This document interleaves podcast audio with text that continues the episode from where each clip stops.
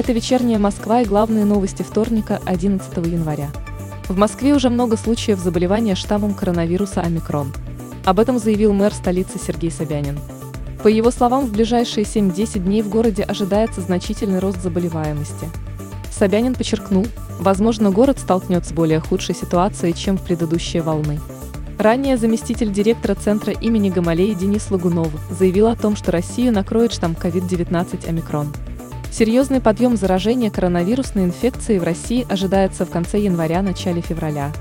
Между тем, глава Европейского отделения Всемирной организации здравоохранения Ханс Клюге заявил ранее, что штаммом омикрон в ближайшие 6-8 недель будет заражено более половины населения Европы.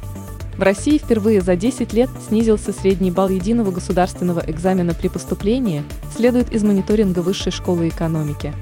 По словам авторов доклада, достигнутые показатели означают, что половину зачисленных на бюджет студентов составляют школьные отличники. Специалисты подчеркнули, что снижение проходного балла произошло за счет значительного увеличения государством количества бюджетных мест, в основном в региональных вузах. Научный руководитель Института экономики Академии наук Руслан Гринберг назвал условия, при котором в России могут быть введены продуктовые карточки. По мнению экономиста, это может произойти в случае роста цен на продукты питания. Он отметил, что подобная практика применяется во многих странах, в том числе в США, однако в России к продуктовым карточкам существует иное отношение. Самой читаемой московской новостью по версии новостного агрегатора СМИ-2 стало сообщение о сильном понижении атмосферного давления в городе.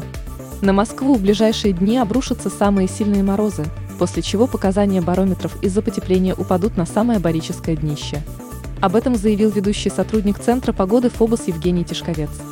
По его словам, уже в течение текущего дня обозначится обратный суточный ход температуры, когда днем станет холоднее, чем минувшей ночью.